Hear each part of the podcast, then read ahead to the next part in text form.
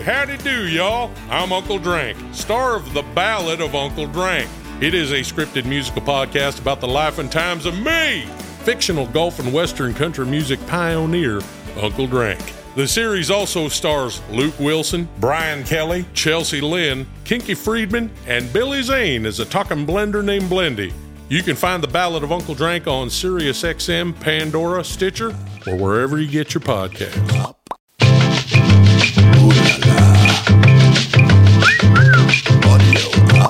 You're listening to How Magicians Think. I'm your host, Joshua Jay, and today's episode is called The Smartest Magician Alive.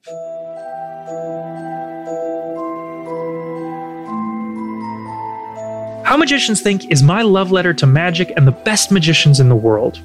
It's a podcast about what happens when you spend every waking second of your life pushing the boundaries of what's possible. It's about taking the ordinary and doing the extraordinary. I want to take you behind the curtain so that you can see the inner beauty of magic and appreciate the world's most secretive profession in a whole new way. I'm Joshua Jay, and this is How Magicians Think. Welcome to the show.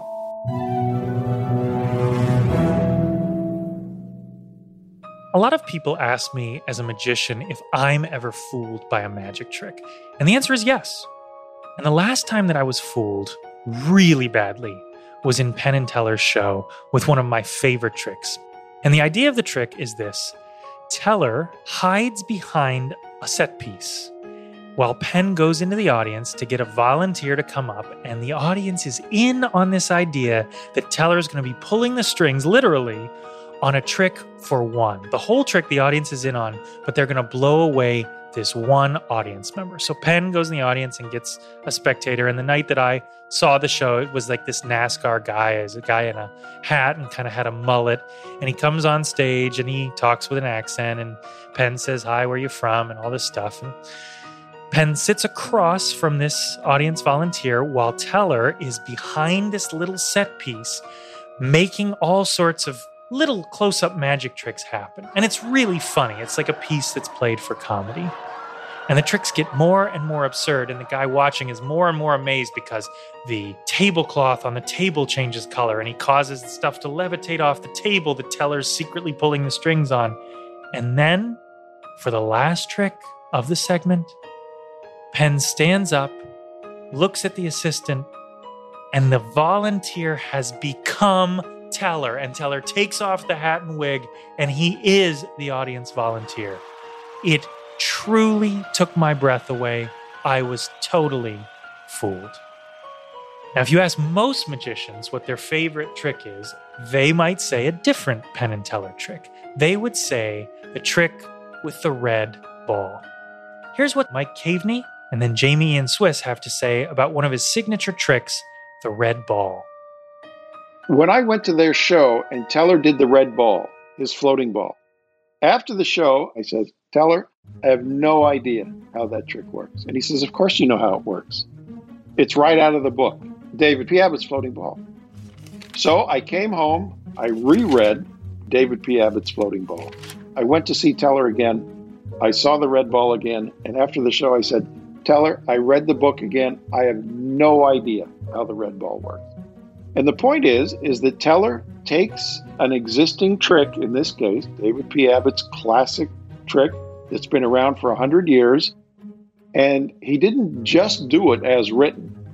He worked on it for years, years, and with some help from people like Johnny Thompson, turned it into this trick that I didn't recognize as David P. Abbott's trick, and he just fooled the pants off me with it. And I could watch that trick a hundred times in a row. He astonishes me. Penn always says that Teller spends all his life poring through old magic books. But in between either reviving classics in completely original ways, Teller is one of those rare magicians who creates effects. One of the very first conversations we had was about Abbott, who invented the floating ball. And Teller is a deep student of that work. And eventually, after decades of work, he comes up with a version of the floating ball that is utterly mystifying, utterly astonishing, and has a completely different approach than anyone else has ever done. And that's just one example. And in this episode, I talk with Teller, widely regarded as one of the greatest living magicians, a true inspiration. When I saw the Penn and Teller show for the first time, right after it opened off Broadway in 1985, I, I was gobsmacked. And for two weeks, I couldn't think about anything else. For two weeks, I was getting up every day and making notes and trying to extract lessons because I realized pretty quickly that every single routine on stage was about something, was about some kind of idea. Some of those routines were only about character and the intersection of those two unusual, extraordinary characters. But many other the pieces were about even greater ideas, high, higher concept ideas. And I'd never seen a magic show like that in my life. And neither had anyone else because their producers forbade them from using what they called the M word, which was magic. And that left the New York press and the theater, the legit theater press, which never treated magic shows seriously, asking them over and over again, What is it that you do? And I remember sitting and looking at the television going, It's a magic show, but it's the smartest magic show we've ever seen. But because it was so smart, they'd never seen that before, so they couldn't believe it was a magic show. And eventually, when they got the, I think it was the Tony, and it said right on the statuette, to Penn and Teller for whatever it is that they do. So there are many reasons why Penn and Teller have had such a profound impact. And one of those reasons is that Teller is an extraordinarily creative and unique performer and creator. Because magic is very much like the great American songbook. It really is an interpretive art. That's the great value of Penn and Teller's Fool Us. Because every time Penn speaks to those acts, he's really doing art appreciation for the public and for magic fans and explaining that magic is an interpretive art. And I'll speak with the usually silent half of Penn and Teller about all things magic. Can you talk a little bit about your process? And you can do that through the prism of maybe something you're working on or something you worked on and, and you thought went particularly well. We were driving 1976 to the Minnesota Renaissance Festival, and we said, wouldn't it be great if you could do a trick in which the audience had a choice whether they knew how it was done or didn't know how it was done, in which they could either keep their eyes closed at a key moment or keep their eyes open at a key moment. And I don't remember when the, the discussion actually happened, but we came back to that with one or the other of us, and I don't, I can never tell where the which where the idea is coming from. One or the other of us said, "Remember Houdini doing escapes? He would always do them in a closed cabinet. What if you had a closed cabinet type escape that uh, could be seen and be interesting? Because most closed cabinet escapes you don't see because they're really dull and stupid. It could be really interesting." What if we did one of those and gave the audience a chance to keep their eyes open or to keep their eyes closed? So it, it is almost always true that there is not one idea, but there's, there's a meeting of several different ideas coming from different directions. And where they come from, sometimes Penn will come to me and say, I just found this trick that's really good, but I don't have an idea for it. Or I'll come to him with the same sort of thing, uh, or we'll make some kind of discovery. I can tell you that the only thing that they have in common is it takes a lot of time and thought and work to, to do it, and also to do it very consistently. Especially if you're doing something metaphorical, you need the metaphor to be crystal clear and accurate. Uh, you know, you can't be sloppy about a metaphor in magic pattern, or the magic of it goes away because the magic of it is that suddenly things that were once just words are now things. So when I think about this through the prism of our listeners who won't be magicians, but they'll be people interested in this craft, interested in how they can take techniques to their line of work. Two things bubble up to the surface. One is, have you learned anything about collaborating? I mean, it's not just Penn you collaborate with. I know you've worked with other people, you've guest starred in all sorts of, of things. Do you have any insight into that? And have you learned anything about your own creative process that would help you, say, in 2021, putting a new trick in your show that you didn't know in 1976?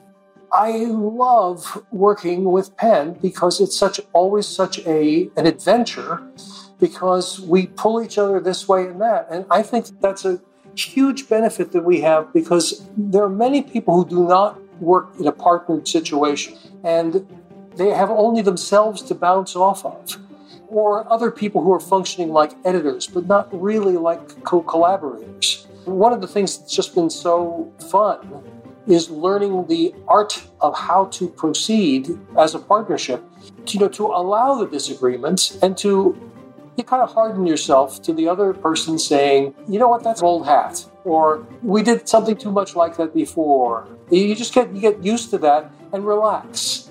I'll tell you, it is not one of those situations where every idea is oh so welcome, you know, like they tell you to do in, in creativity classes. That's that's bullshit. It's a struggle. So what? It's always a struggle. What I did not know in 1976 was how much the power of the trick matters. In 1976, I, I knew that we were doing tricks and I knew that the comedy was important. I didn't really, I think, have the deep intellectual conviction that fooling with magic was as deep and important a part of the process as I now do. Because Magic deals with the fundamental question what's real? The question you always have to answer before you enter any situation is what's really going on here? You know, you step off the curb without looking for the bus, you die. You pick the wrong doctor, and he turns out to be a faith healer. So, that very fundamental question, what is real, is at the core of magic. And it's so the, the strength of the trick is a very important part of that a great deal of the time, when Penn and I do a work session, what it consists of, we go and we sit down and we have coffee. We just talk about stuff. And gradually, out of that conversation, things that have been in the backs of our minds will emerge and they'll turn into things. Or one of us will pull out a list and say, you know, I've been thinking about this, I've been thinking about this. Now, you, as a Hitchcock fan, know how Hitchcock worked with writers. And what one of the ways Hitchcock worked with writers, which drove the writers crazy, was you know he'd have them in and they'd have a you know a snack they'd have an afternoon tea they'd talk about everything in the world and then like after an hour they'd get around to talking about the movie. And i don't think that was random or stupid or just self-indulgent on hitchcock's part. I think he understood something about collaboration that is really really important.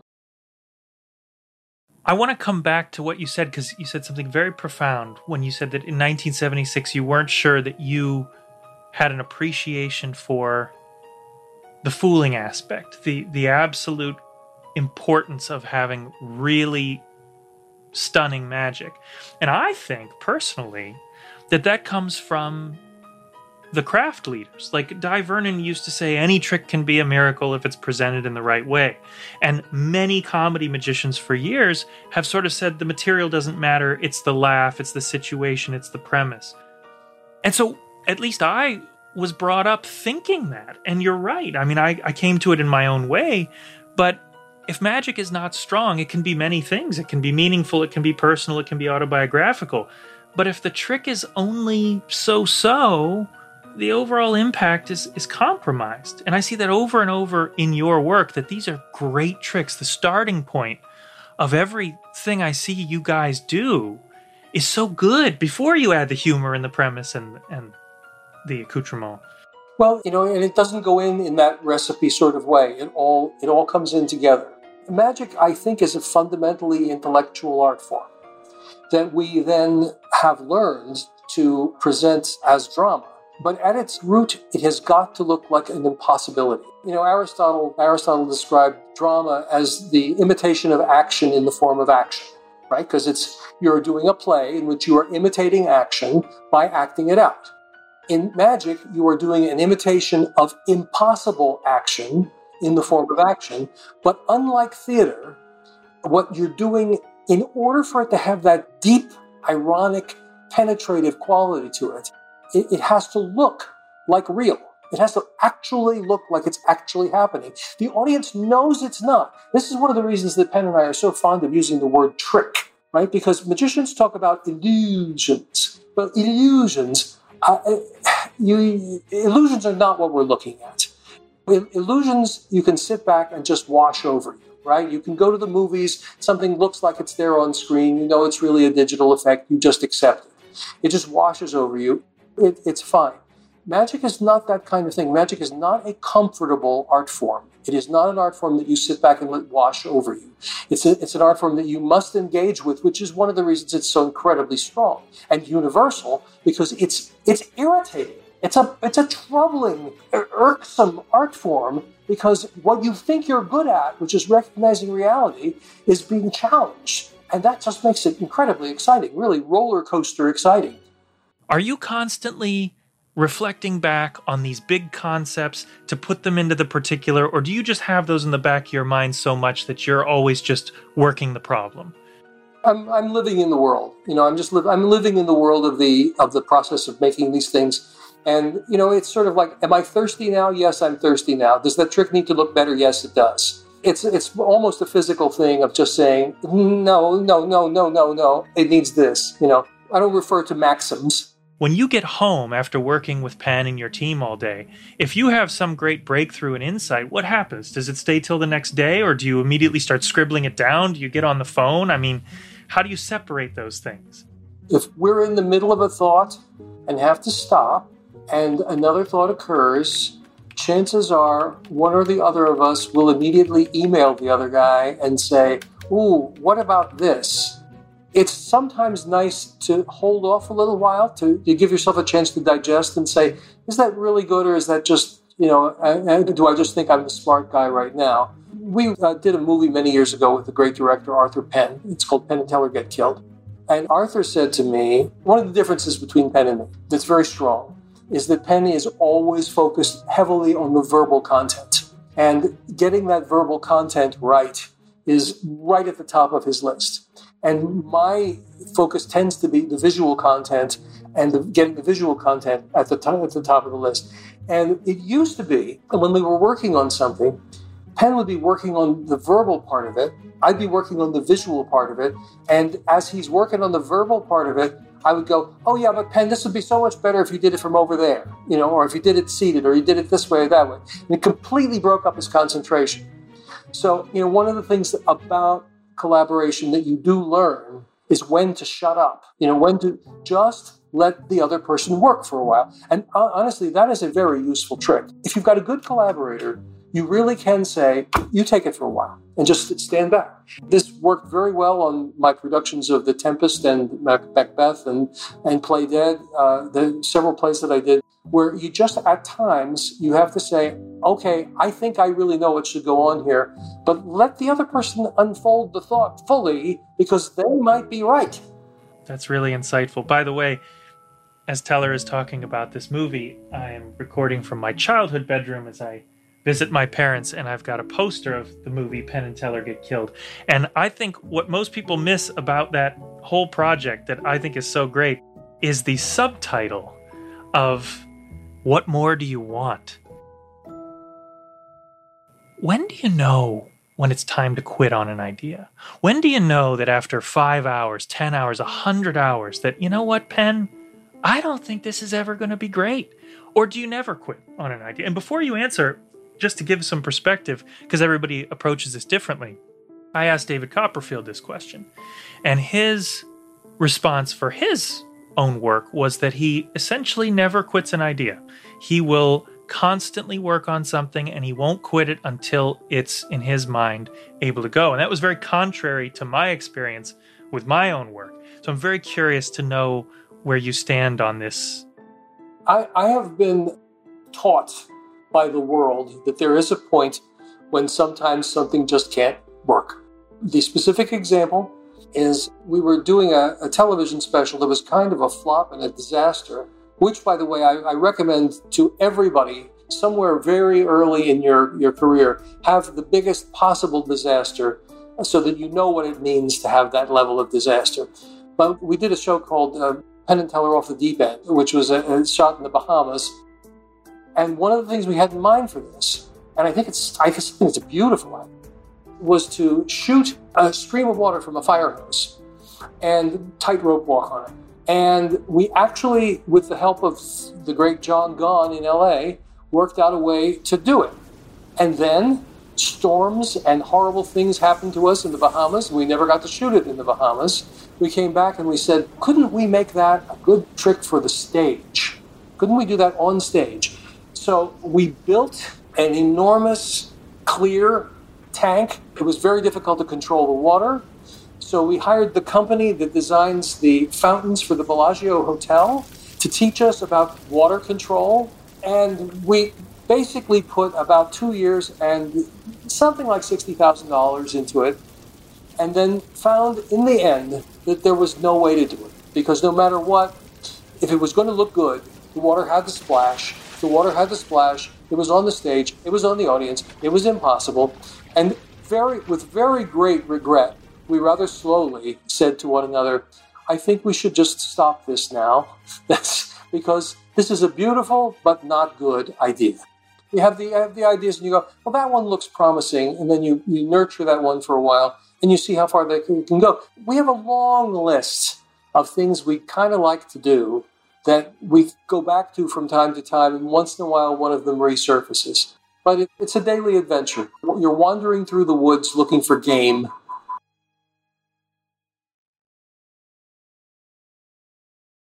Was the pandemic in some weird, perverse way comforting to you to have time off, or did you really hate being grounded in your house? It was initially shocking. We were the first show in Vegas to close. We had just finished shooting a season of Fool Us, during which nobody got sick. Goodness gracious, I'm happy about that. And we had a Friday night show, and Penn had just been reading the New York Times articles about what was going on in Italy and how people were dying. He and I had a correspondence and, and a phone conversation, and with our management as well. And we said, if we bring a thousand people into the theater tonight, someone is going to get sick and die. And so at five o'clock in the afternoon, we phoned the box office, which is a horrible thing to do to, to a box office. But we said, we really don't think we should do the show tonight because it's going to be bad for the public. You know, it won't be very bad for us because we'll be, you know, separated on stage. It's going to be bad for the public, and that's not a moral thing for us to do. So we closed down, and we had, like you, like everybody, we had no idea, first of all, whether there would ever be live theater again. And then we just started to say, okay, what can we do now? And then we started to do a lot of Zoom sessions together and phone calls together.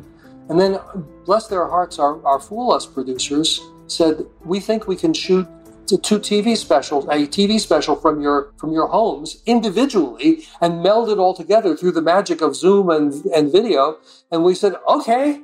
And so we collaborated on the construction of that show entirely over Zoom. We did not see each other. We were not in the same room for either of those two shows, but our ingenious producers helped weave it all together into a very nice little uh, home special called Penn and Teller Try This at Home and a second version of that.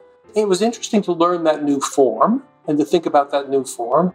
And then eventually, once good testing got around, and I had been tested and tested, and we were sure that I was safe to come to Penn's house and he to my house. Then he and I began to work together in person.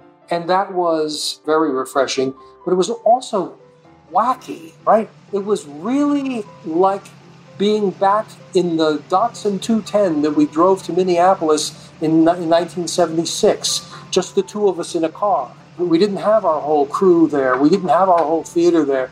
It's just the two of us with a pot of tea, which and bought a new teapot for the purpose. And we just spent many, many, many hours basically writing what we thought would be a new season of Fool Us. Did that inspire you to work in a different way or to work on things that maybe you wouldn't have taken on otherwise?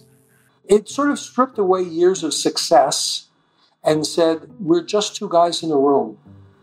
And uh, that feeling was really nice. I mean, it was it was really it was like rediscovering an old friend. I hadn't been in a station wagon uh, driving 500 miles with Penn for decades and decades, and suddenly I was again. Well, I think we both came out of it a little sweet and soft-hearted from that, and we also, you know, we, we were able to get Penn's daughter Moxie into one of the things that we did. The, you know, this whole thing became like the family thing again. I think we've benefited tremendously from that. So, in any life experience, you know, there's a good chance that you can make use of the downtime. Segueing then into the current show because you're back performing. And from what uh, you told me the last time we were together, there's a lot of new material in the show. Now, at the beginning of the show right now, Penn tells the story of what Piff the Magic Dragon, a great Las Vegas performer, told us. He, he started in much earlier than we did, working under much more strict COVID conditions. And he said, Oh man, when you come back, you will find yourself so disoriented. You, you will have forgotten how to be with an audience. Just bring out the things that you really know how to do and do them. So our current show has eight absolutely new bits in it.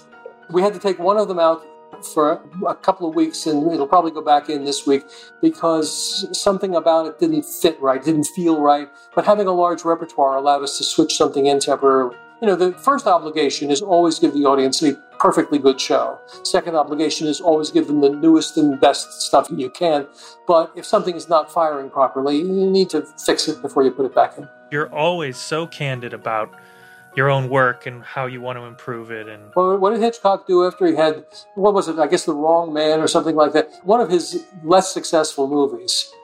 He, he said well, when you're in those situations run for cover.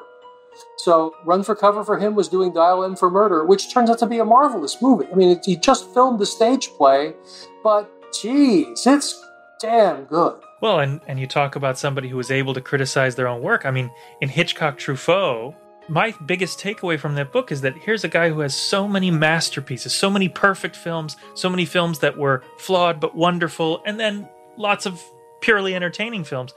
He found fault with something about every one. Truffaut would bring up Vertigo and he'd go, Well, but the problem was, or what I really wanted to do, but I couldn't do what. I mean, he was always a perfectionist, and I see that in the work that you two do as well. Let's close a little bit with some Fool Us talk. Fool Us just completed its eighth season, and it requires you to perform in every episode. Is that something that worries you, or does the material for that feed into the live show, or is it a different animal altogether? What's the workflow that occurs there?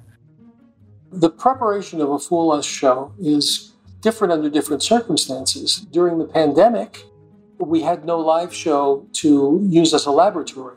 Normally, for Fool Us, we will develop the material, put it into the live show, and ripen it there insofar as we have time. It, won't be as ripe as it will be in two years, but it will be two months ripe instead of raw off the page. During the pandemic, we had none of that luxury. So uh, we just we had to guess. We had friends watch the stuff. It was a tricky time.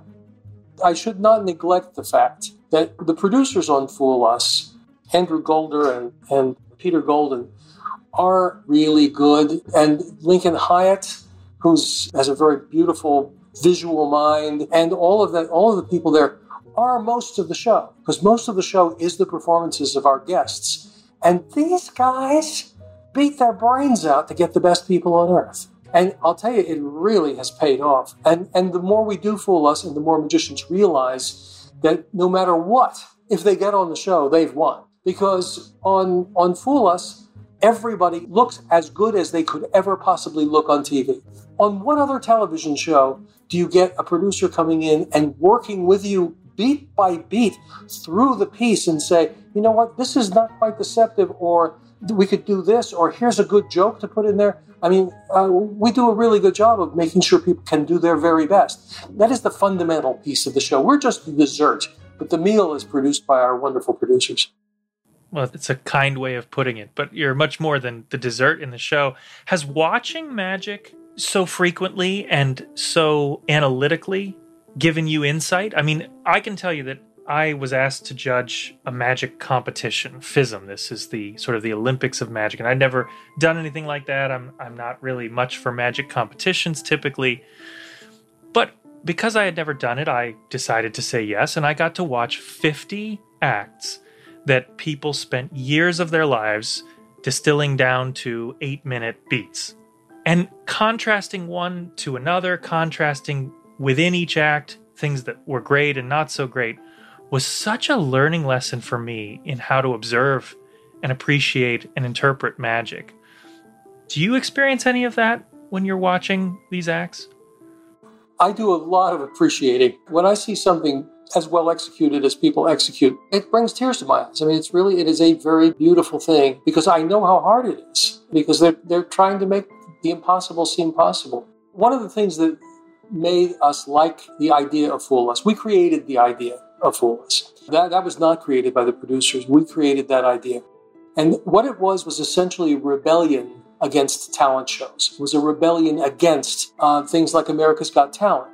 Now, in America's Got Talent, you have four personalities, but who have really no expertise, saying, I like this, I don't like this. Oh, isn't she cute? They have no criterion on which to make a judgment. So I feel like most talent competitions suffer from that problem. So what Fool Us did was Fool Us gave us a concrete criterion on which to judge an act. The concrete criterion is did it fool us or not? That is an objective criterion. So the judgment part becomes very black and white. I mean, it's sometimes complex, but it is a very concrete thing. And that gives us leave to just appreciate all the good stuff that people bring us. Here you are, you've achieved much. You are very comfortable in your career, I, I know, but yet you are devising new material. You are back performing nightly in Las Vegas. You are actively a part of, of a successful TV show. What is it that is most exciting to you about getting up in the morning? And what is it that, that's driving you to constantly excel? When I was in high school, I had a mentor who was my high school drama coach. He had been through psychoanalysis, and you know, he, we were talking about my various habits and things. And I said, "Well, what about magic? Where do you think magic comes from with me?" And he said, "I think with you, magic is psychological bedrock. You can't go any deeper." That fascination is constant. It is constant. And there's something about what happens when my brain clicks in with the idea of magic, the idea that things don't need to be what they seem to be, that I find endlessly fascinating, endlessly drawing me forward. I can't begin to know why. You know, there's probably some deep personal problem, but it certainly uh, doesn't feel like a problem to me. This has been wonderful. Thank you. Ladies and gentlemen, Teller. That's it for this episode of How Magicians Think. In the next episode, we answer this question, which I think is something on nearly everybody's mind when it comes to magicians. Was Houdini as great as everyone says? Some of the people think he was the greatest magician who ever lived. Some of the people think he was just a good marketer and he was a terrible magician. I'll have two Houdini scholars duke it out on the show, one arguing pro, one arguing con. I'll tell you some Houdini stories, and we're going to get to the bottom of the myth and magic of Harry Houdini. See you on the next episode of How Magicians Think. If you've enjoyed this episode, make sure you follow it on your favorite podcast app and don't forget to fill your friends' lives with magic by clicking that share button inside the app.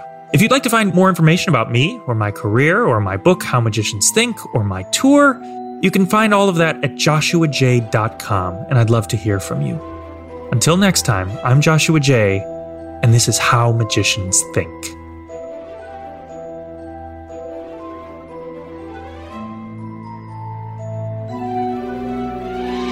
Magicians Think is a production of Audio Up Media and Vanishing Inc. Executive produced by Joshua Jay., Jared Gutstadt, Phil Alberstadt, and Jimmy Jellinek. Written by Joshua Jay., Audio Up in house production by Jordana Glick Franzheim and Nate Glassman Hughes. Edited by Carrie Caulfield Eric. Sound design and mix by Carrie Caulfield Eric. For the full list of production credits, please visit audioup.com. You can find more podcasts from Audio Up on Apple Podcasts, Spotify, or wherever you listen to your podcasts.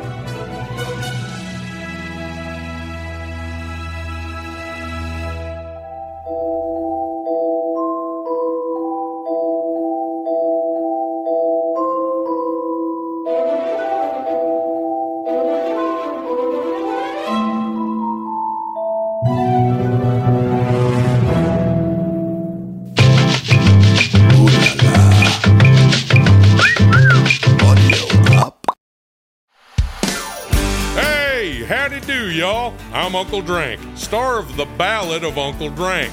It is a scripted musical podcast about the life and times of me, fictional golf and Western country music pioneer, Uncle Drank. The series also stars Luke Wilson, Brian Kelley, Chelsea Lynn, Kinky Friedman, and Billy Zane as a talking blender named Blendy. You can find The Ballad of Uncle Drank on SiriusXM, Pandora, Stitcher, or wherever you get your podcasts.